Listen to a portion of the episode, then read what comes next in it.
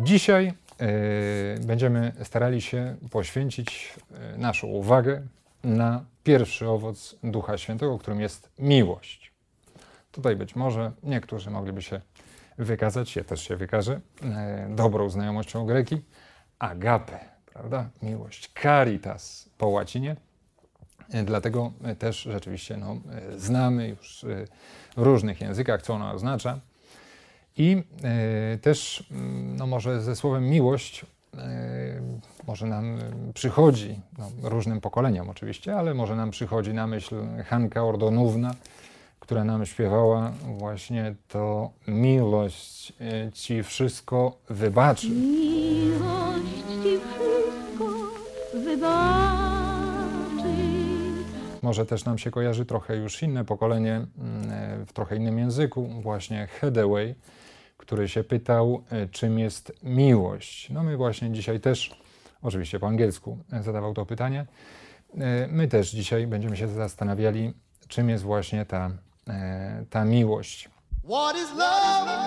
Benedykt XVI, jak tylko został papieżem, pierwszą encyklikę, zresztą w Boże Narodzenie, 25 grudnia w 2005 roku, którą wydał, to właśnie o tym, że Bóg jest miłością.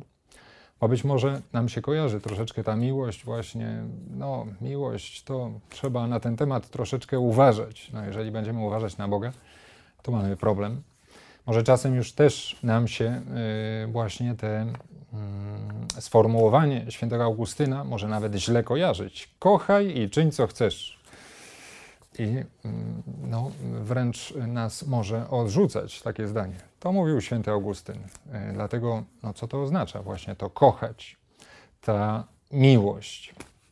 Wydaje mi się, że najlepszym wytłumaczeniem, nie, według mnie, oczywiście, tutaj każdy może mieć inne zdanie, ale według mnie bardzo dobrym wytłumaczeniem na, tym, e, na to, czym jest miłość, jest synonim włoski, który oprócz tego amary, e, ti amo, prawda? E, Bardzo ładnie Włosi mogą to e, wypowiadać, ale też mogą powiedzieć właśnie ti voglio bene.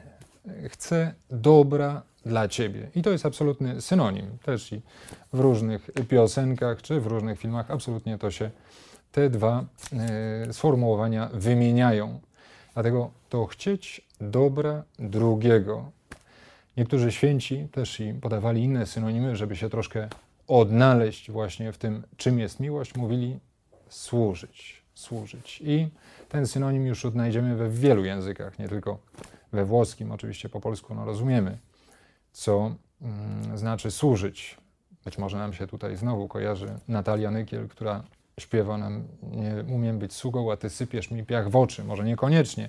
Chodzi właśnie o aż e, takie trudne warunki do tego służenia, ale jednak to dawanie siebie rzeczywiście, oczywiście czasemu, e, czasem kosztują.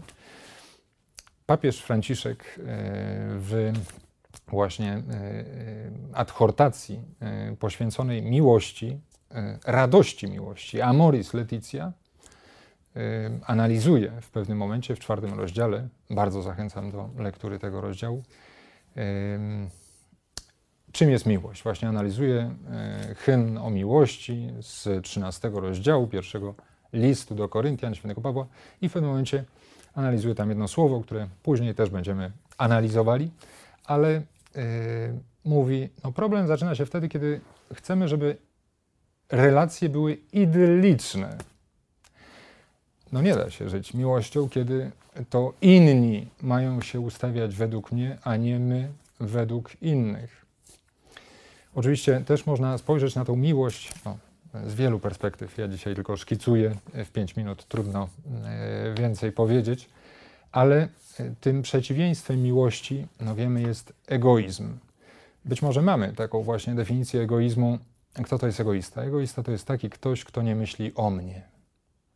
Dobrze, mam nadzieję, że nie mamy takiej definicji egoizmu i że raczej staramy się wyjść z niej i myśleć troszeczkę więcej o innych, służyć innym, chcieć dobra dla innych i mniej e, właśnie znajdować egoistów wokół siebie.